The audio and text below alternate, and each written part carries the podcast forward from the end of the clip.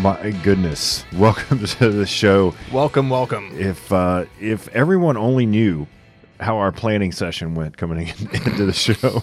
I don't know if they'd listen. and it's it's like all these things get stuck on the wall. We just throw it out there and That's then right. we have to erase about 99% of. It's like no, we can't talk about that. It's exactly like making sausage. It's messy, but the product's good. Yeah, the outcome. Mm-hmm. Uh, but you know, a lot of you know the show, like a lot of stuff that happens in the culture that you know you're just like, I can't believe that's in the news. Right. I'm not making this stuff up. Like I'm not doing it or making it up. we can't even talk about it on the show because it's like stuff that you're like you can't even believe that's Yes. out there. You know, Unbelievable. particularly like around Christmas, you know, like I was reading this article where people were putting like inappropriate things made out of their Christmas lights. Yes. You know, like on their roofs and houses and and and we're talking about like inappropriate things, like really inappropriate, like body parts and stuff. And you're just like, did someone actually do that for Christmas? Yeah, I mean, if you weren't sure that we're getting further and further away of what Christmas is all about, like something like that, You know what? I mean, that's pretty far. You know why, Adam? Because Christmas is just about lights. Ah, It's just about so if you can make creative light combinations, bringing you win. laughter to people. That's all Christmas is about. Yeah. Joy in your heart from inappropriate laughing. Yes. It's so sad, you know. But because there's joy in our heart there's laughter that has meaning that that like is real fun real joyful And that's what people don't and get. I mean, that's why I love your book, Shameless Plug, uh, Rethink Happiness, because there is a difference between like a generic good feeling and contentment and like the joy that God comes to bring us. Right. Which is holy and chaste and just and good and pure and real. And it's not just, God just doesn't want us to be happy like, you know, whatever you're into, get into it. God wants us to be happy in Him, right? no 100% now i did have a louisiana moment so people who aren't from louisiana it, it it was a moment i was like did this this really happen and this is kind of strange now there's a there's a unique tie-in in louisiana between faith and culture Mm-hmm. Okay, so like it kind of bleeds into each other, which is cool. Uh, a lot of people, you know, Christian and, and Catholic, and then you have the culture, the Cajun culture. So someone uh, put me on on their their email list for their weekly reflection that they sent out. Okay. Okay, so they got my email by permission. And I was like, oh, yeah, send it to me. No, I don't really know. And so sent out, I'm just on it. They sent out like a weekly reflection on like, you know, a spiritual reflection, which is good. Like, it was like, oh, that's, this is good. Uh, Like, I'm reading this, you know? After the reflection, I'm not even joking, on the email was a Boudreaux and Thibodeau joke. So it had like the spiritual reflection that just went right into a Boudreaux and Thibodeau joke. Nice. Classic Louisiana. Classic Louisiana. Like who does that? Only in Louisiana. And the Boudreaux joke actually made me laugh. Yeah, people outside Louisiana don't understand the sacred quality that Boudreaux and Thibodeau jokes have now because of their use in homilies or reflections. I mean, it's almost like a, a sacramental, Yeah. like yeah. holy water, uh, scapulars, and Boudreaux and Thibodeau jokes.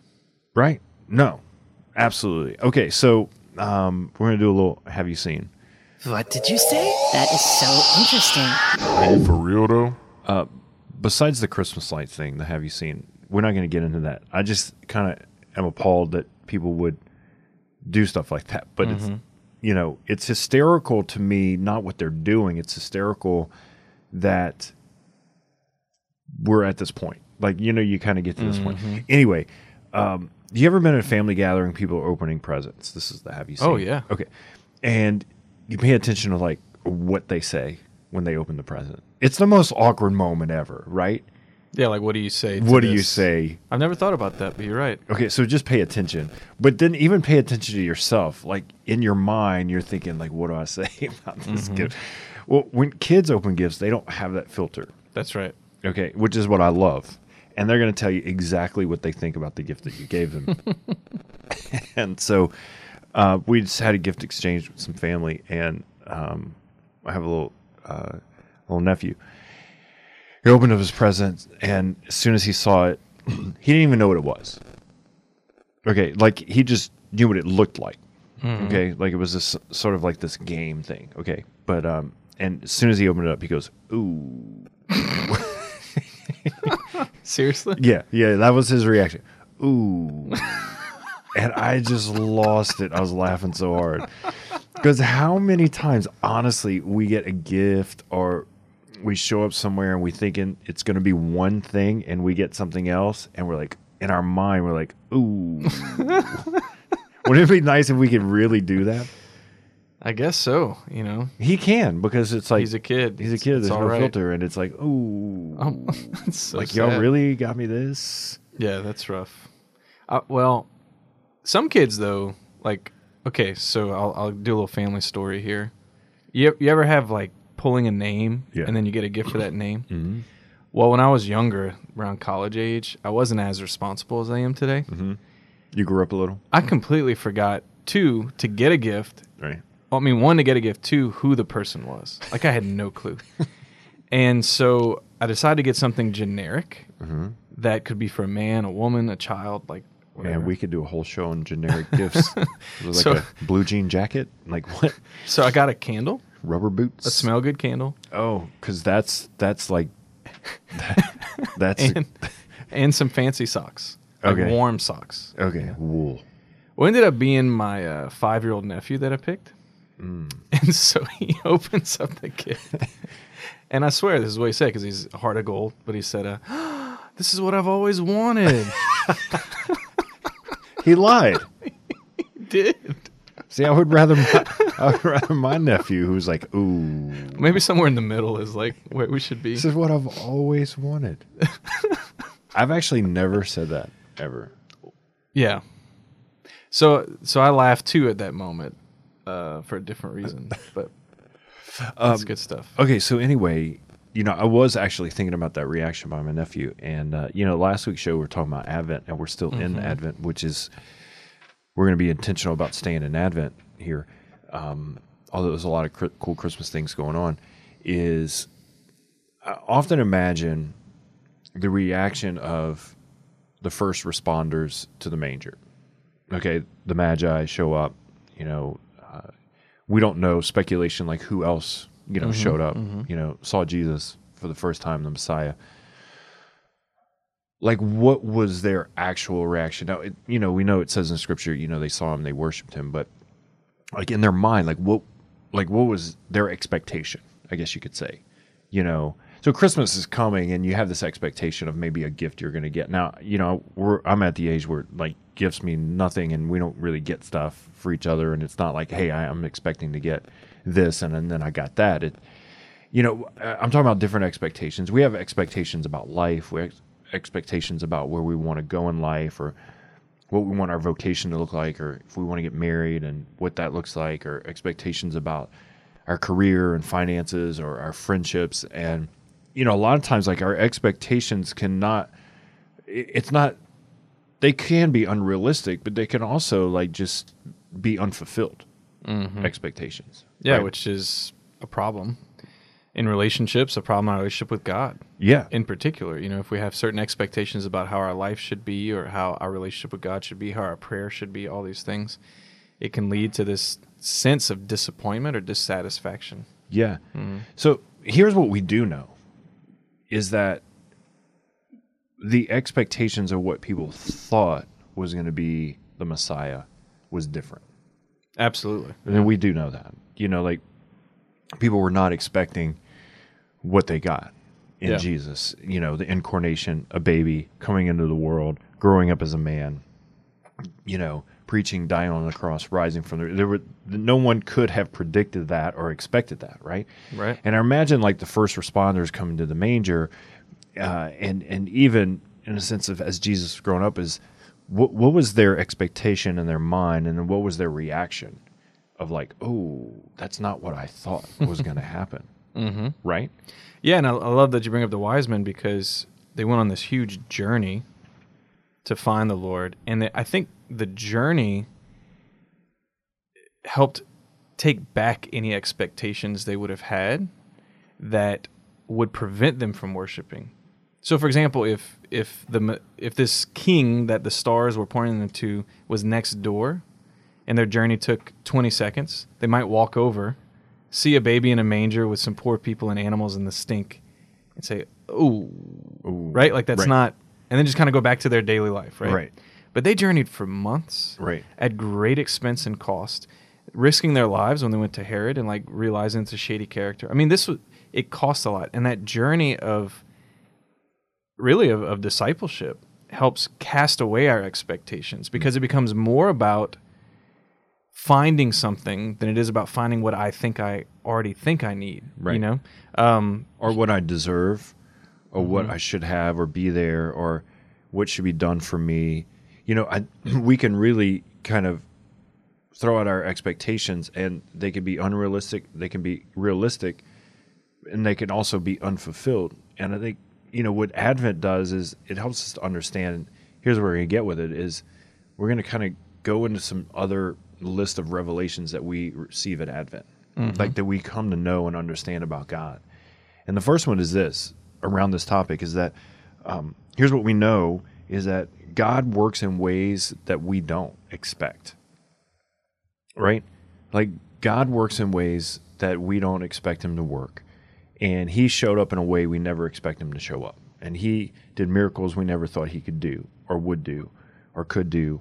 Um, our expectations as a as humanity saw something different unfolding, and yet this is what God chose to do, right? Blew our expectations away and fulfilled them at the same time. right. You see what I'm saying? Like he works and he works outside of our expectations and yet at the same time can fulfill what our heart desires, if that makes any sense. Totally, because he purifies our expectations, right? Like as he works, the the doubting, the questioning, the not knowing where he's going, the the journey, right? The Mary and Joseph on their way to Bethlehem and having to be uncomfortable and and risk everything. All of that is God purifying our expectations, our desires to be just for him. Yes, absolutely. And I mean, and drill this down even to the into the human experience of the incarnation, of the actual, you know, story. Mary expected to get married and get pregnant in a different way. Yeah, she wasn't expecting that for sure. She was not expecting what happened, mm-hmm. right? And in this sort of change of what happened, she could have just been like, "That's not what I wanted. That's not what I expected. I'm out." Right? Mm-hmm. Joseph expected to court, get married, have a baby, live a simple life, work, you know, not raise the savior of the world, right? Not have mm-hmm. his his uh, wife get pregnant um, by the Holy Spirit. Like his expectations, like he wasn't. His expectations were completely different, right? And he actually tried to bow out. He tried to like be like, "Hey, I I think I need to leave here." Um, and yet, in the midst of all that, God worked in ways that they didn't expect, and at the same time fulfilled their expectations beyond what they could ever imagine would be fulfilled in their life. Right, because deep down, all Mary, Joseph, the wise men want really is Jesus himself. Right. Because that's what we're made. We're made for God. That's who we want. And a lot of times our expectations get in the way of God. Mm-hmm. You know, because we we begin to worship who we think God is rather than who He really is. and we begin to worship how we think God should work in our life. Mm-hmm. Right? Yep. And we get disappointed God, if it's if- anything else. You do this. God, if this happens, then I will. Mm-hmm. Right? How many times have you heard that? Yeah. People, you know, Totally. if God does this, then I will. And God is bigger than those expectations. And that's what Advent teaches us. It, it's the reality that God works in ways that we don't think He can or will or work the way that we work. And yet at the same time, His His the way He works is much better than we could ever work, fulfills our expectations. You know, so the question for all of us, like, you know, it's like, what are your expectations for your life? Like, really, like, are, are you where you thought you would be or did it unfold the way you thought or what are your expectations for your vocation your marriage your your career uh, your finances and and it's okay if they're not fulfilled in, in in a sense in the human part because if you surrender your expectations god can fulfill what your heart actually desires because we're looking for like all these outward ways to fulfill us that's what our expectations are we expect certain things to go our way so to make us feel better, look better, you know, become better. Yeah. Well, this wise priest I had the pleasure of meeting. Um, he's actually from Spain, but he would talk often about the need to discern expectations. Actually, and it's reminding me a lot of what you're talking about. But he would say part of the human experience is expecting things, right? Like, so like if we go on a trip, if we go to Christmas dinner with our family, like it's part of our human experience that we anticipate what's going to happen. And he said, or he would say, we need to discern what God is preparing for us in those moments. Because if we don't, we're not going to be attentive to what He's doing. You know? Hmm. So if we don't discern and pray about God, what are you expecting to happen? What do you want to happen? Then we can experience those things and miss out entirely on the gift that God actually wanted to give us. For example, how many people were in Bethlehem that night? Right. but were completely unaware that the savior of the world was being born in a cave outside the town, right? Right. But those that were aware were the ones that allowed their plans to be disrupted. The shepherds mm-hmm. who said, "Come to you know, come and see," so they did. Um, so those that allowed God's expectations, the gift God wanted to bring to become their expectations, they saw the Savior. They were able to find Him in that in that manger. Right. I think the best thing to do with expectations is just to name them. Mm-hmm. Whether they're realistic or unrealistic, get them out there, write them down, talk them out. You know, in marriage, if you have an expectation and you don't say it out loud, then an unmet expectation builds resentment and anger. Oh yeah, And a relationship with God, it's the same. Like if, Mm-hmm. if we're not having conversation with God about our expectations and discerning that well, what ends up happening is we become angry and bitter at, at Jesus, at God, at the church, right? Mm-hmm. And here here's the thing is people expected Jesus to be something different, the Messiah. Their expectations were different.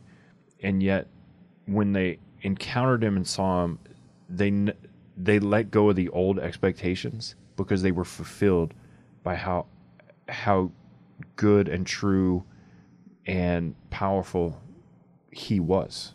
Right? They forgot, "Oh, you were supposed to come as this, you know, ruler and dictator and you were going to just, you know, win over by power, right?" Mm-hmm.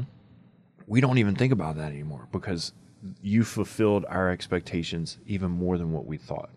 And that's what's important about just speaking out that because God works in ways that we don't.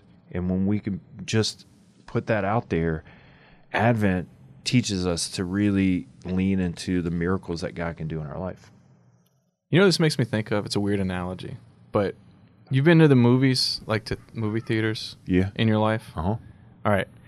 My guess is the movies you remember seeing either did not measure up at all to your expectations or far exceeded them. Right. But the ones that exactly met what you thought you were going to see, you probably forgot about, That's, that's like the next day. That's a good analogy.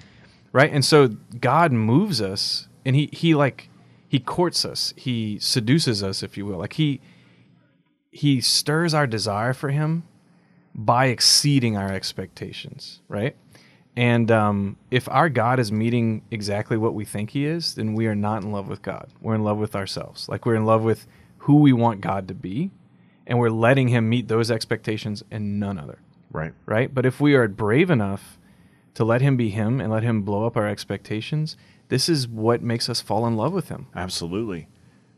So, I mean, you know, Advent calls us to surrender our expectations in the manger and let Jesus fulfill what we really desire. Mm. All right. We come back talking art of living, Paul and Adam. The Paul George Show is made possible in part by our partners at Solidarity Health Share. Solidarity is the Catholic solution to the healthcare problem. Are you paying too much for your healthcare cost? Solidarity Health Share is a healthcare sharing ministry which provides an ethical way to fund healthcare costs while protecting and practicing our Catholic beliefs. Best yet, Solidarity Health Share's members are exempt from the fines and penalties in the Affordable Care Act. Visit solidarityhealthshare.org. That's solidarityhealthshare.org.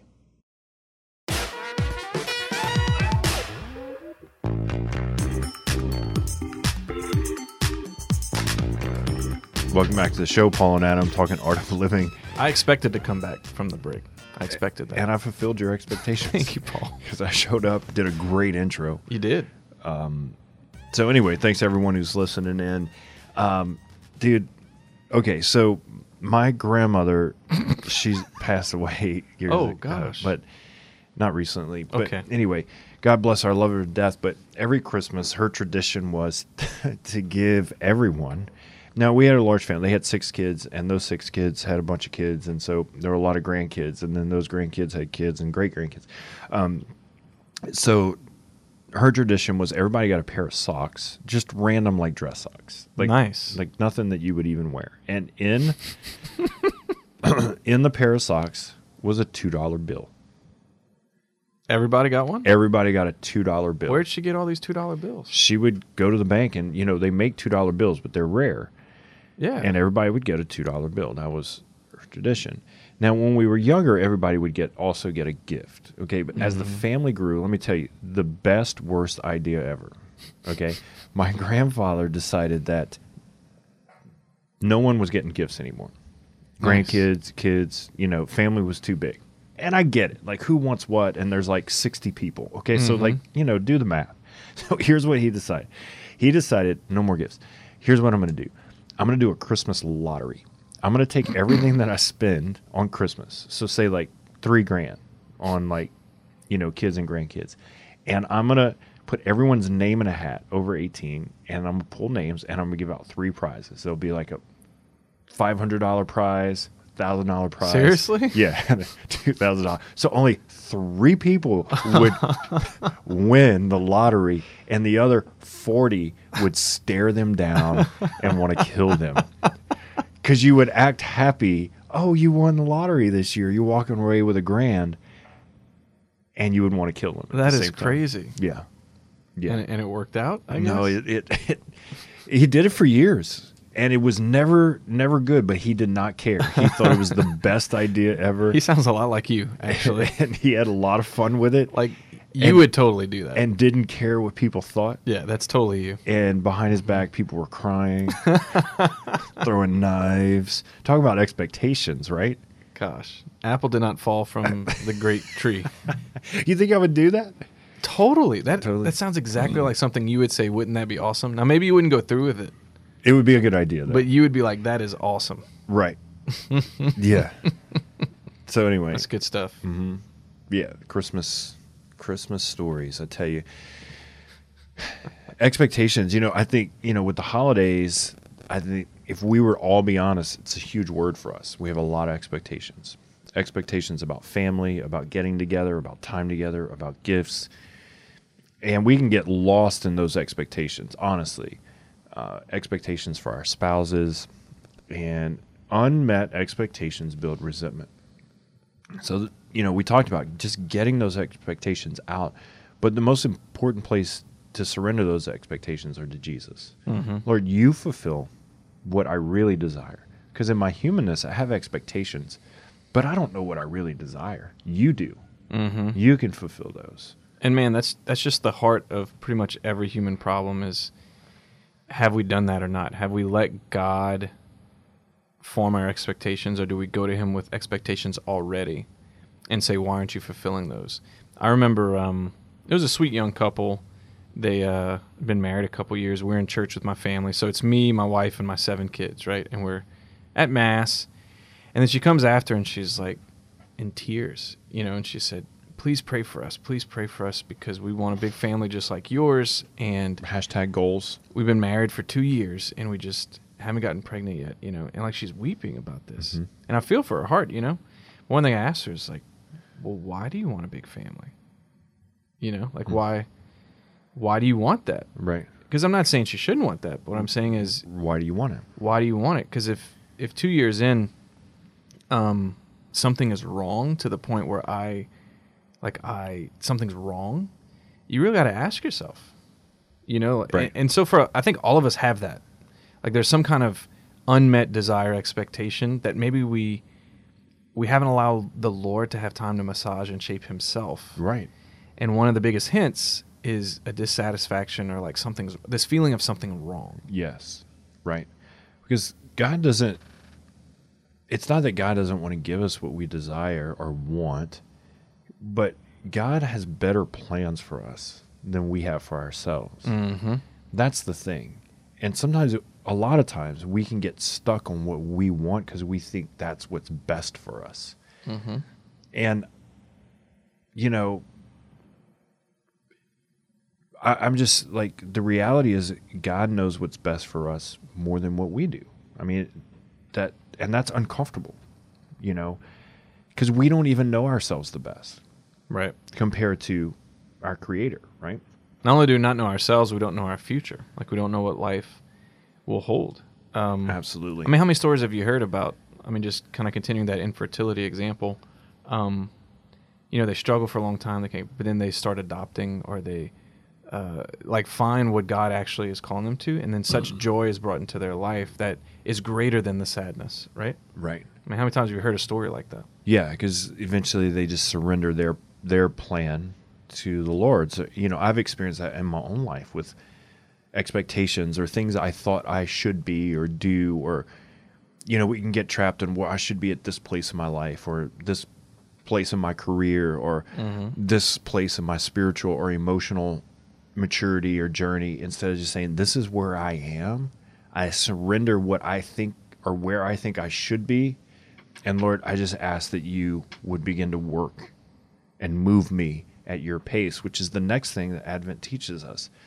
Is that the first is that uh, on the show, you can go back to the next show. We had a list last week. Of, is you know, um, God works in ways that that we don't expect. Uh, the two is that um, God is not on our time. Mm-hmm. Like this is what Advent teaches us. Why at that time in history did God decide to do that? We don't know. That's a mystery. Uh, he could have did it another time.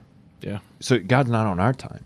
Not only is God not on our time, like linearly, like you know, in in when He decided the incarnation should happen, is God wasn't concerned about you know the pace or the time, you know that we thought everything should happen.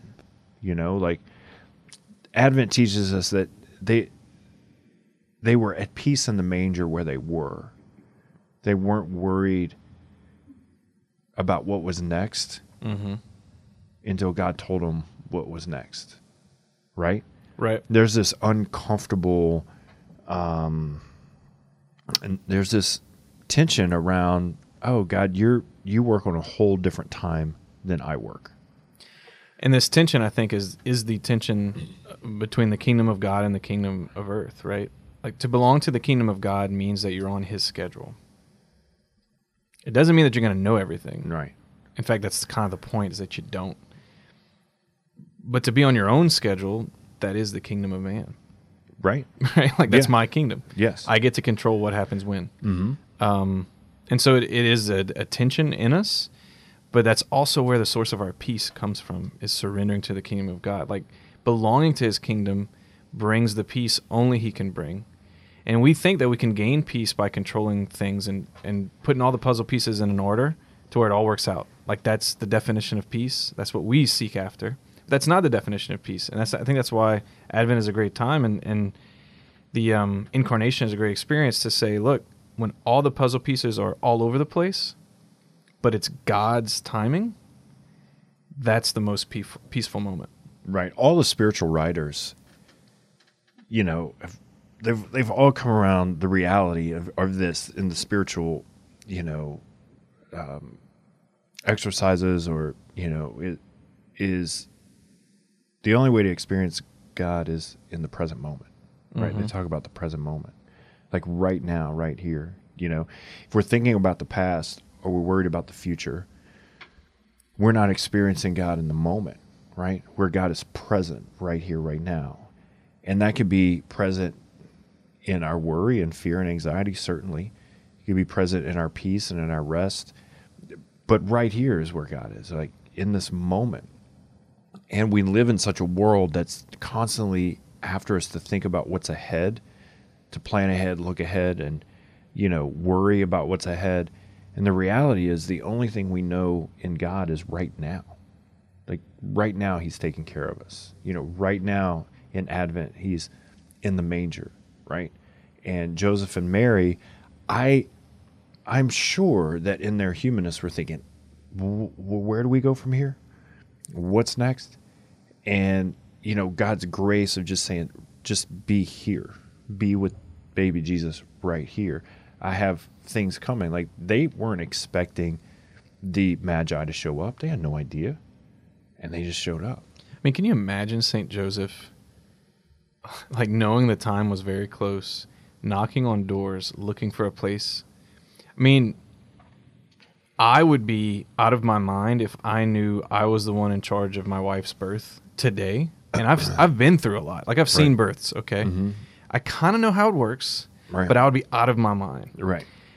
at that time, birth happened with the women, right? Like you went, you would literally go stay with a woman until you gave birth, um, towards the end, right? Right. And so Saint Joseph had like no experience of this, and at that time, people died much more often at childbirth. Uh, absolutely. I mean, like, so think about that scenario where he realizes as he gets to Bethlehem, it's up to me, okay. And then yeah, he- there's no 911 to, to call and be like, talk me through this childbirth thing. Like you know, it's up to me, and there's literally nowhere to stay. Like there's nowhere. I can't get towels that I need, or I can't get whatever scissors they might have used to cut a cord. Like I can't get anything.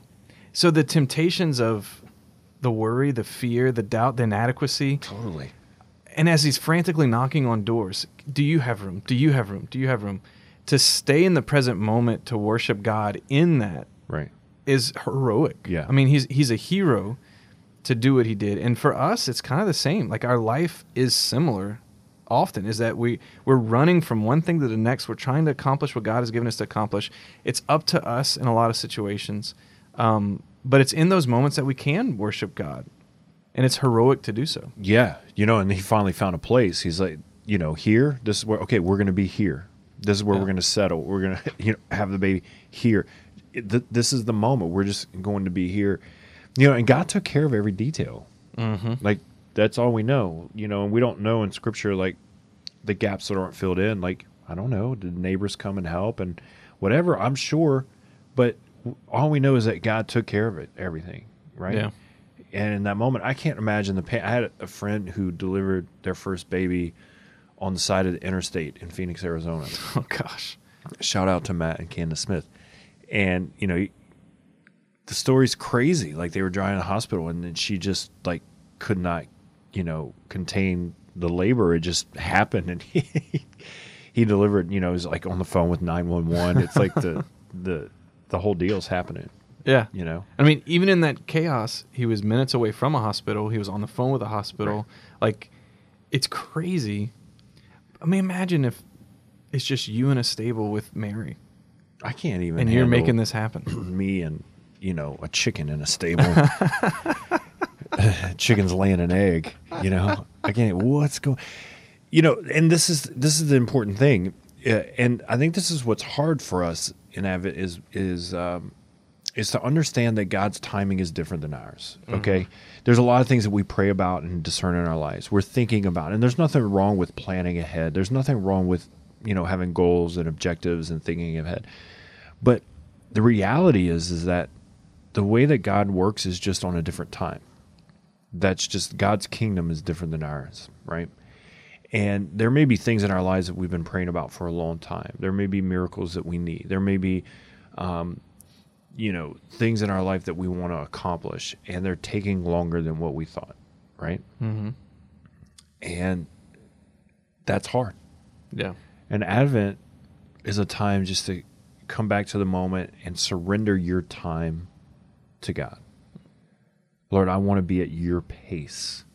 I want to stay on your time. I want to believe that in your time, you're going to accomplish these things in my life. And when we get on God's time, we certainly begin to grow in the virtue of being present to God in the present moment. Mm-hmm. We begin to think less and worry less about the things that we can't control in the future. Yes, and attentive to that presence. And this is where the joy of Christianity comes from is attention to the presence of Christ. It's not just from a knowledge that, oh, I get to go to heaven one day and not to hell, so I should be very happy. It's from the joy of serving Christ in the present moment that He's present to me right now, and I'm going to be attentive to that presence. And whatever He needs me to do, I'm going to do it. That's a joyful existence, and it comes and goes for us because we're weak. Like we we sometimes we're all about that. Like at mass, for example, I'm all about whatever God wants me to do right now. I'll say the prayers, I'll do the things, and there's a peace, right? But then we go to work or we go home, and there's so much to do, and we forget that God's even present to us or what He's asking us to do. Um, but Advent and Christmas is a great time to like re remind ourselves Christ is present to us. Yep. Right, which leads to number three, like the the third thing in Advent that that we learn, and that's really hard, is that Advent teaches the virtue us the virtue of waiting. Mm-hmm. And I don't know about you. I'm sure you figured this out about me. I'm not a real patient, you know, waiting guy. I remember one time I went to the doctor, and no offense to doctors, I have some friends that are doctors, but those waiting rooms in doctors' offices sometimes can be painful. Yeah. And I had a friend of mine who was a doctor and said, just, you know, come to my office, I'll see you, you know, set up an appointment. You know, I was sick, so I went. And the place was nuts. The, the whole city must have been sick. And I can't even tell you. I would the, the wait was so long. Like I'm talking about like two hours before I got to be seen. Two hours in a waiting room. I I was going so crazy. Okay, and like to the point where like I was like I'm just leaving. I'm just gonna stay sick. Right? Think about that. Like the wait is so long. I'd rather be sick than wait because the wait was painful. Mm.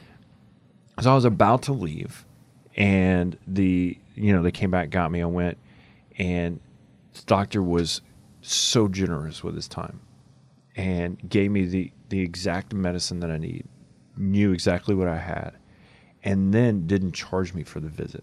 Wow. So the pain of waiting, I almost left and just said, I'm going to stay sick.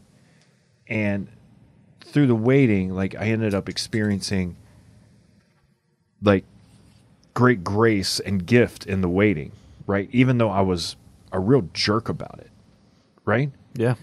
Like I got a free doctor's visit, like I got all the medicine I need, the diagnosis that I need. Everything happened for good for me, and I was a jerk face about it because I had to wait. It's funny they would get cranky waiting because we know it's going to happen. Like when you go to a waiting room, what do you think is going to happen there? It's called a waiting room, right? But this is what we do. They should say you're going to wait for long in this room. a long waiting room and then the short waiting room. yeah, no, um, but one of the definitions of being a Christian is that we wait. yeah, Like it's part of the package. We wait for Christ to come again in glory at the end of time. We wait for God to give us graces on His time. Like we wait on Him, not the other way around. It's just part of the definition. But yet we get cranky about it. we get real cranky about it. We don't like to wait. I mean, in the human, you know, sense, we don't like to wait. We don't like to wait in line. We don't like to wait for things. I mean, now we live in a culture, God bless our souls, where we could have everything at our fingertips right now. Anything we want, we can get, we can order, we can look up, we can Google, we can search. I mean, we don't wait. Mm-hmm.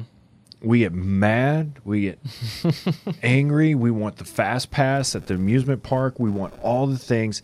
And here's the thing none of those things in the culture translate to the spiritual life when it comes mm-hmm. to waiting. And you're right, Adam. Like, the reality is part of the Christian journey is learning to just be with Jesus waiting. Yes. Well, one of the more aggravating aspects of our church is actually designed for this that the church moves slow. And a lot of us get very impatient with this, right? Mm-hmm. Like, because we think things should change now, and the bishop should do something now, and the priest should do something now, and the the parish should change this now. But for two thousand years, the church has moved slow. I don't mean we evangelize slowly. We have periods of great fast evangelization, but as far as changing and deciding and Discerning. I mean, if you've ever been involved in the church to where you've you're waiting on a decision or you're waiting for something to happen or and you've had to wait, it can seem very frustrating because we think we know the answer already. Mm-hmm. Like we we already know what God wants, right? But the church discerns. It's true. And the church has its processes. We wait in line we for have communion. to wait. We wait in line for communion. You know, we we wait for an annulment. We wait for an annulment. You know, we you know we wait for confession.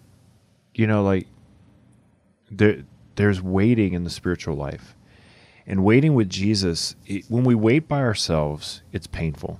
Mm-hmm. When we wait with Jesus, it's fulfilling.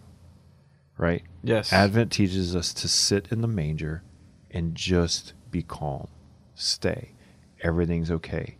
God will tell us when to go to Egypt. God will tell us when to leave Egypt and go back Yep. to Nazareth. Like, well, do you know? Yeah. So make turning the waiting into a visit makes it tolerable hmm. because you're no longer just waiting; you're visiting. Right. Like if there's somebody in It's the waiting waiting room with with you. purpose. Right. right. And I think you know the, our blessed Lord teaches that in the Eucharist. He waits for us there all the time. Like that's his job in the Eucharist in the tabernacle. He's a waiter. Right. He just waits. Well, and I love your point there because we see in Scripture when Jesus is walking, uh, large crowds, and Zacchaeus climbs the tree, right? And he's waiting in this tree for Jesus to come by. Now, it, he, he doesn't want a meeting with Jesus. He just wants a glimpse of him, Mhm. right? He didn't even know him. So he just wants to see what what this is all about. So he climbs in the tree and he waits in a tree, right? Which is interesting because you know guys can hunt. They can sit in a tree, myself included, and wait there to hunt, right, for the thing, the deer or whatever, to come out. So there is a part of our souls that that actually long to just be still and wait, right? Mhm. Yeah, because hunting is waiting. It's not really hunting. Because it, you know, like it's in a sense of like it is good for the soul. Waiting is is like this time to fill the soul. You know, we just want to wait on our own terms. Yeah. Waiting with Jesus is on His terms. We have to surrender that. So Zacchaeus is in the tree, right? Jesus comes by and he's waiting in the tree, and he just wants to get a glimpse. Jesus stops. We know the story and says, "Zacchaeus, come down." He says, "Come down quickly," and then Jesus turns the waiting into a visit. He says, "Tonight I'm staying at your house, right? I'm, I'm Mhm. coming to your place to visit." Zacchaeus is like, "Wait, wait, what?" His waiting turned into a visit a Mhm. time where he just got to spend with Jesus, talk to him, ask him questions, and vice versa. That's the beauty of the waiting is that when we don't wait, we miss the appointment. Yeah, it's true. I mean, this is this is the parable of the virgins, right? The wise and foolish ones, the ones that were able to wait, Yeah. met the bridegroom, and those that couldn't didn't. And Jesus talked about that lesson. Like he's not like, "I- you know, I don't have anything else to talk about today. I'm going to make up this story about these wise virgins and the ones that are not and the oil. And there's going to be no meaning to it or no purpose. I just feel like making some type of analogy and story, and then who cares what it really means? Like, really, what he's saying is exactly what you're saying, right? Mm. Like the ones that waited experienced the grace of God, experienced the presence of God. When we wait, we're blessed with the visit, the appointment, right? Mm-hmm. I was blessed with the, doctor's appointment because I waited and I could have missed out. I wanted to stay sick. Like that. Think about how jerky that is. I'm just going to stay sick.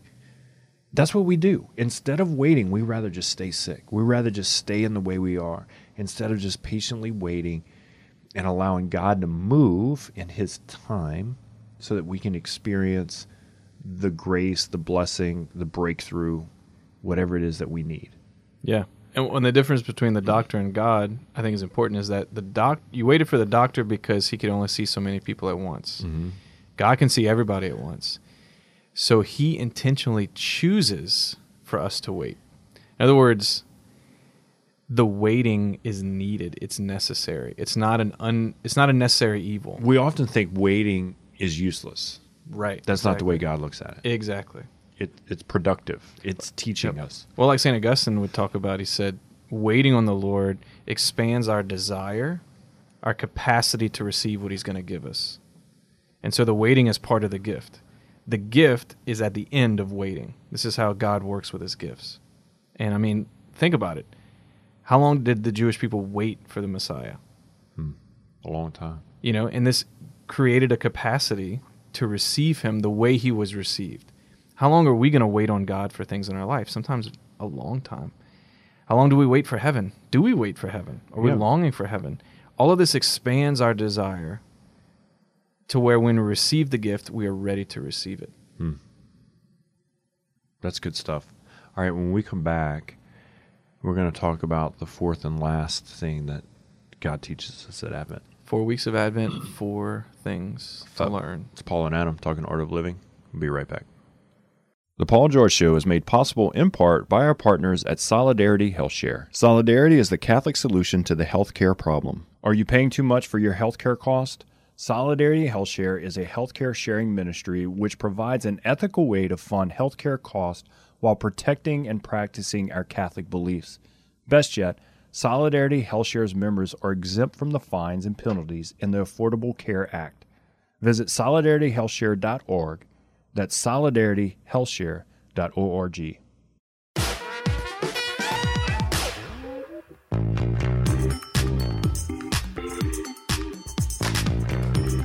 Welcome back to the show. Paul and Adam here, throwing all the things up against the wall, Woo! Planning out the show. Making Eric- making Catholic radio sausage. Have you ever made sausage? No, now that you say that, goodness me, Okay, so I have. I'm not a real man. No, no, that's not true. but I actually have like the thing that makes the sausage, mm-hmm. the meat grinder. Where you get your thingy. casing from? You just you buy it at a meat market, Okay. like a legit one. You know, like a yeah, like a butcher Yeah. house shop. Butcher thing. house shop. So a couple of years ago, I, I tried to do it, and I was like, man, this is like really kind of, you know, therapeutic. Really? Yeah. Yeah, you're just grinding the meat and then making the sausage. But you talk about making sausage. It's an analogy not a lot of people use, but when you're in Louisiana, it's kind of like it's a thing. Yeah, it it's makes an sense. analogy. It makes sense. You know, because we make a lot of boudin sausage. Well, I've been to boucherie, um, like twice, where they just take a whole pig and then do all kinds of things with it. Make all sorts of dishes. And they had a sausage uh, grinder or Yeah. maker, you know. So I saw it happen a couple times. yeah, it's not rocket science for It's goodness sakes, science. but there are like different recipes for making Yes. sausage, right? Yeah, and I mean, like any other food, good sausage, you know it. Right. And so when you use the analogy of making sausage, what you're saying is there's a to make a good sausage, there's a lot of different things that actually go into the sausage. It's not Right. just like ground meat in a casing. If Right. that that would just be like hamburger meat or you know or it'd be weird. Whatever. Th- there's a there's a Variety. a there's a variety. It's messy, Yeah. Yeah. And But all it's- that. But it's good. but it's good, just like this show. It's messy, but it's good. Mm-hmm. Right. All right. So two other things we're, that Advent teaches, you know, because show's going to end soon, and uh, We got to get this out.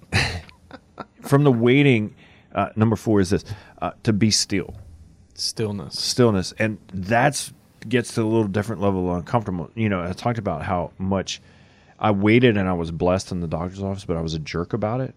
Like I wasn't, I wasn't being just still Mm-hmm. in the waiting. There could have been someone next to me that I, I could have been talking to. I could have helped. Like I missed moments. And I I'm guilty of that. I'm guilty of missing moments because my waiting I'm not waiting in stillness. And the waiting with Jesus is like just be still and let me let me hold you. Let me be with you. Let you know, let our visit be a visit where we pay attention to each other, right? Mm-hmm. Not distracted. Yeah, and I think for families, this is one of the hardest things, is because we do so much, but some of the best moments happen when you're waiting for the next thing to be done. Like, so for example, um, okay, we got to leave to go somewhere at five. It's now four o'clock, and we could think, oh, what can I do for an hour? Like, how can I get the laundry done or get the uh, get the meal ready? Or, you know, like what can I pack into that hour? Right. what if I just waited with you? Like, what if we just visited st- in a still way for like 30 minutes? Right. And and this is leads into the next and the final one, the fifth one is this is that Advent teaches us to find joy, but we don't find joy alone and we don't find joy in being busy. We actually mm-hmm. find joy in the moment. Like r- real joy is found in those moments where oh, it's going to be an hour till, you know, dinner. Mm-hmm. you know, Christmas dinner. What do we do? Let's just have fun together. Let's just, you know, spend this moment, you know, having fun as a family and instead of being distracted and, you know, our waiting turns into aggravation, our waiting turns into um, thinking of other things and distraction instead of our waiting turning to just being still in the moment and experiencing the moment for what it is, that's when we find real joy. Yeah, it's strange this relationship between waiting and joy, but it's totally true. So I'll give you a really silly example, but the new Star Wars movie comes out like a week from now, actually. hmm I was just thinking about when that was and my coming. kids have been waiting, but it's been fun. Your Like, your kids definitely I can see could be geeked out about this. but it's a joyful waiting. In other Sure. words, it's like they know it's going to happen. The so it's not a anticipation, right. Right. And so it, they know it's going to happen. It's not a question. And there's a lot of things you can do as you wait. Like you could watch other Star Wars movie to prepare. You can have conversations about it with people. Like it, the waiting brings about a connection with others and a joy. And that's a silly example, but you know it's the same way with Christmas. We know Christmas is going to happen. We know Christ is going to be celebrated on December 25th. We, Right. know, we know the mass schedule. Like we know Right. we know all of it. So what's the point then if we know it's happening? Well, that that is the point. You know it's happening. So in between now and then, you can be joyful about it. You could talk with people about it. You can uh, get into the Advent season, which is like it is our way of preparing for that moment, right? Like there's a joy that can come from the waiting that is different than the joy of having. Like it's different than the joy of Christmas. Right. The waiting joy is different than the Christmas joy. Yeah, no, I mean, I think the whole point of the waiting is to be still in the moment, to experience the joy. You know, W- we can miss out on the joy of Christmas mm-hmm. by not being still to see the miracle of the moment. You know, how many people walked by the manger Yep. and didn't know, like, didn't recognize, didn't pause? Like, you see what I'm saying? Like, they, we're all guilty of this, and there are moments in our lives that we miss out on. That we, if we were to be honest with ourselves, we miss out on moments, joyful moments, moments where we can make a difference in someone's life, do something good, or there are moments we miss out because we're not present to the moment. You know, so you know when we think about this season of our life and the season of Advent, is that you know God works in ways that we don't, and He, but He exceeds our expectations, um, and He's not on our time. But when we get on His time, like great things can happen, and when we wait and we can be still in the waiting, we we find joy. Wonderful. I'm ready. I'm fired up about Advent. You are. Yeah. How much we got left? Like two weeks? I don't see you're thinking about it. Let's do it. You're thinking too far ahead. You're right. I have today. I will wait today. Today's the moment, and Yeah. you know what's going to happen is that we're going to go to lunch, and we're just gonna we're just gonna have fun there. There's nothing that we can do past that. We're just gonna we're just gonna visit, Yeah, we're gonna wait on our food joyfully. enjoy. That's what we're gonna do. This is a this is a great moment, Paul George. Yeah, we're pausing A lot of people are waiting for the show to end. in this moment. Seriously. Oh man, so many, so many lessons. So thanks everyone for listening in. Um, and uh, being a part of the show this whole year, actually, you know, Yeah. it's kind of crazy. We're coming to the end of the year.